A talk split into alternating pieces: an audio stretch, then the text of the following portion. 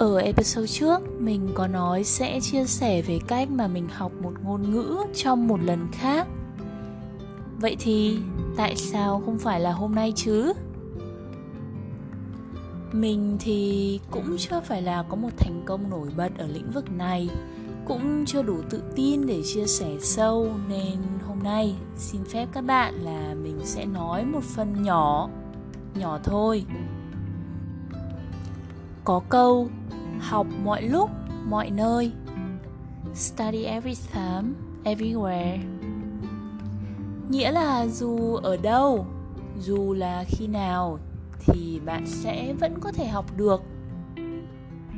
Và hôm nay mình sẽ nói về điều đó. Sáng sớm ngủ dậy nằm trên giường vẫn còn buồn ngủ phải không nào? Chắc chắn ai cũng sẽ dán mắt vào cái màn hình điện thoại để thấy tỉnh ngủ hơn. Vậy thì tại sao không sử dụng điện thoại, mở app có quiz từ vựng hay nghe một bài hát ở ngôn ngữ bạn đang học? Vậy là một công đôi việc, vừa cảm thấy tỉnh táo, vừa tranh thủ học được chữ nào hay chữ đó. Tiếp theo, khi ở trong nhà tắm đánh răng hay tắm rửa chúng ta hoàn toàn có thể tiếp tục nghe gì đó ở ngôn ngữ mình đang học. Âm nhạc, tin tức, podcast, cái gì cũng được, miễn là bật đủ to để nghe. Tương tự, chúng ta có thể hoàn toàn làm điều trên khi tập thể dục, đi tàu xe, làm việc nhà hay những công việc mà hoàn toàn chúng ta có thể chen ngang. Như ngay lúc này đây, khi mình đang viết script này mình bật nhạc nhật nghe. Nói nhỏ là lý do chính mình đang nghiền mấy bài này thôi. Bật nhạc thế này giúp dòng chảy suy nghĩ của mình nhanh hơn.